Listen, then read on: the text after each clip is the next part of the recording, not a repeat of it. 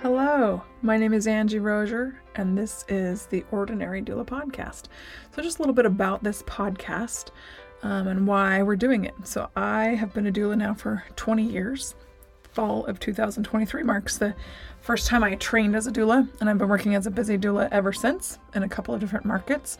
I've been able to help thousands and thousands of people prepare for labor and be with them through those labor experiences.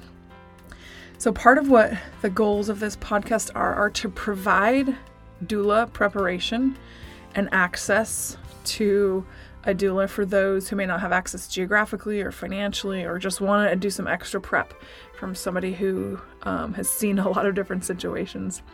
So, this is preparation during pregnancy for labor. We're going to give you some different topics to think about, let you know of a lot of things to know about, to things to understand as you approach your very own labor experience, whether it's your first time or your eighth time.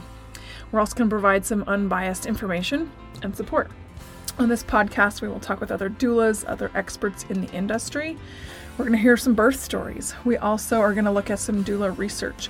In 2020, I got my master's degree in maternal and child health systems, and with that was able to write a thesis and kind of dove into about 15 years of our own records and data.